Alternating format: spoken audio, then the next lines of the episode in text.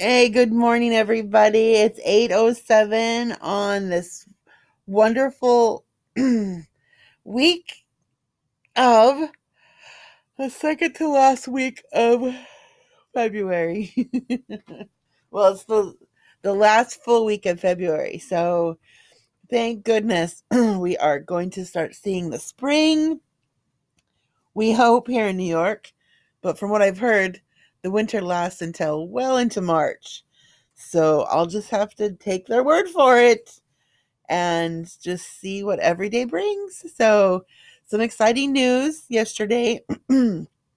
I went to go get in my car and my windshield wipers worked. So, thank goodness. I was just praying all night and I'm sure I had other people praying for me too that that wasn't a costly problem or an issue but what it was, oh, it's 808. It's 808. Love it. What it was was Penny was telling me that sometimes windshield oh, there's there's a sign. Sometimes um in the winter because it gets so cold here, windshield wipers just freeze. Like the motor freezes or something freezes or you know, I've never experienced this in my life. I've never experienced this kind of cold. But when it thaws out, everything's better again. So I got to thinking about that and about how in our lives, sometimes we start off, you know, fresh and new and happy and joyful and until something happens to us and it kind of freezes our heart or freezes our mind or kind of blinds us a little, sets us off track, you know, pushes off pushes us off the track.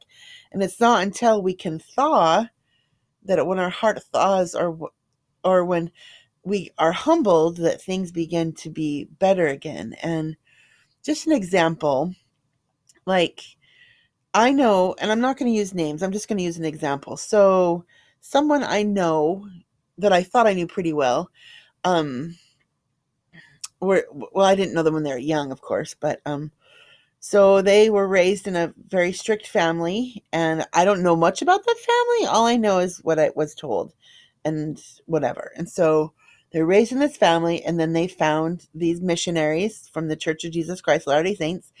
And her and her sister both took the discussions and became a member, and they just felt so good about it. And apparently, from what they told me, um, they were both kicked out of their home, but they were old enough to be gone, like 18, 19, 20, whatever. So they found another family in this their new ward and went to live with them, and or one of them did at least. And uh, so this woman just completely uh, abandoned her family. So her heart began to be cold and, you know, if you know much about the Church of Jesus Christ of Latter day Saints, it's all about family. It's all about loving families, getting them to the temple, getting them sealed to each other, you know, to continue into eternity. So this woman, she found a man to marry, married this man. They um had a baby, and this baby was beautiful and amazing and adorable. But I think she felt this baby started to ruin her life because her husband started to truly love this little baby, daddy's little girl, you know? And her heart began began at that point to become um, frozen, frozen. And so, continuing throughout her life, she had five other children. Her heart became more increasingly frozen. Sometimes it would thaw a little, but it was it had to come from other sources. So now, as a this little baby grew up and her heart is completely open and and and trusting and then people would do things to her that froze her heart a little and so her heart started to freeze. But she didn't like that. This little baby that grew up to be a beautiful woman did not like that and so she changed her heart. She used the atonement of jesus christ every sunday when she took the sacrament to to help thaw her heart and heal her heart. When this other person her her mother that had her became more and more frozen and frozen and frozen. And so, you know, it's nothing that a good thaw couldn't heal. But she, this woman, this woman whose heart is frozen, decided long ago to let her heart remain frozen. And so there's nothing that anyone can do to, to thaw a frozen heart. nothing. And so this girl um, decided that wasn't the way of her life, that she decided she wanted better for her life. So she decided to change her life. And, you know, I know this girl personally. She's a good friend of mine. She's a really good friend. And because she did not allow her heart to be frozen, people have come into her life to love her and to help her and to assist her in her journey because her heart is not frozen. So that's my little story for today, and I'm sticking to it. And no names have been added. No names have been added, not to protect the innocent, because there's not a lot of innocent people, but because it's just a wonderful story, and maybe it's true. I don't know.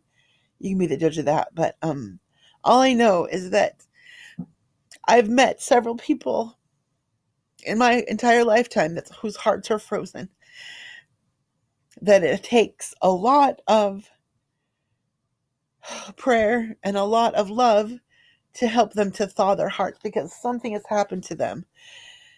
And a lot of these people have been placed in my path, and a lot of these people I've passed over because there's nothing, there's nothing we can do for people only to love them. You know, Jesus does the rest. That that's his job. That's his job to save people. It's our job to love people. And I heard that once when I was at an institute retreat. The institute director over all the institutes in that area said it's not our job to save, it's our job to love. And so it's my job to love. And I've done that my whole life. And sometimes that love has been turned away. And other times that love has been opened and welcomed with open arms.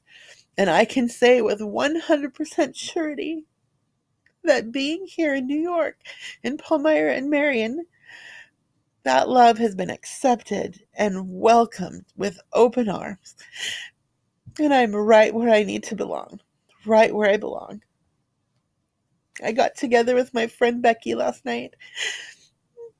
I just love her so much. She is such an inspiration to me and she's such a good friend.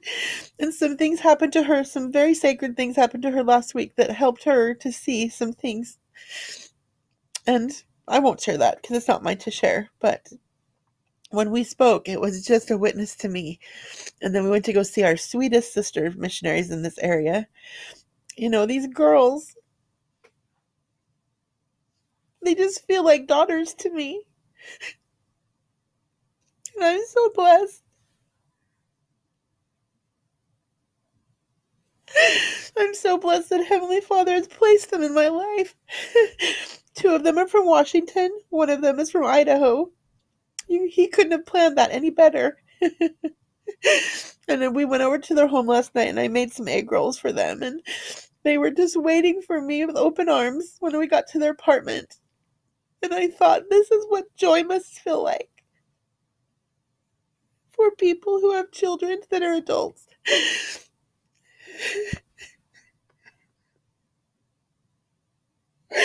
this is what it must feel like to just be so completely loved by three spirits who know your spirit.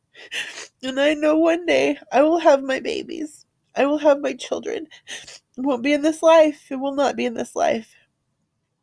But because of that, Heavenly Father has made allowances and He's given me blessings and tender mercies of daughters on earth and daughters in heaven.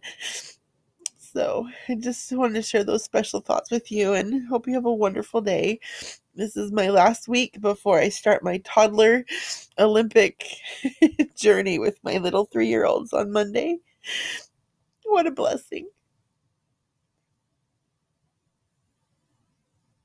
What a blessing that Heavenly Father has given me to work with these sweet, tender little three year olds that are going to run me ragged, but it's okay because it's my training. It's my motherly toddler training that I love. so, have a great day. Bye.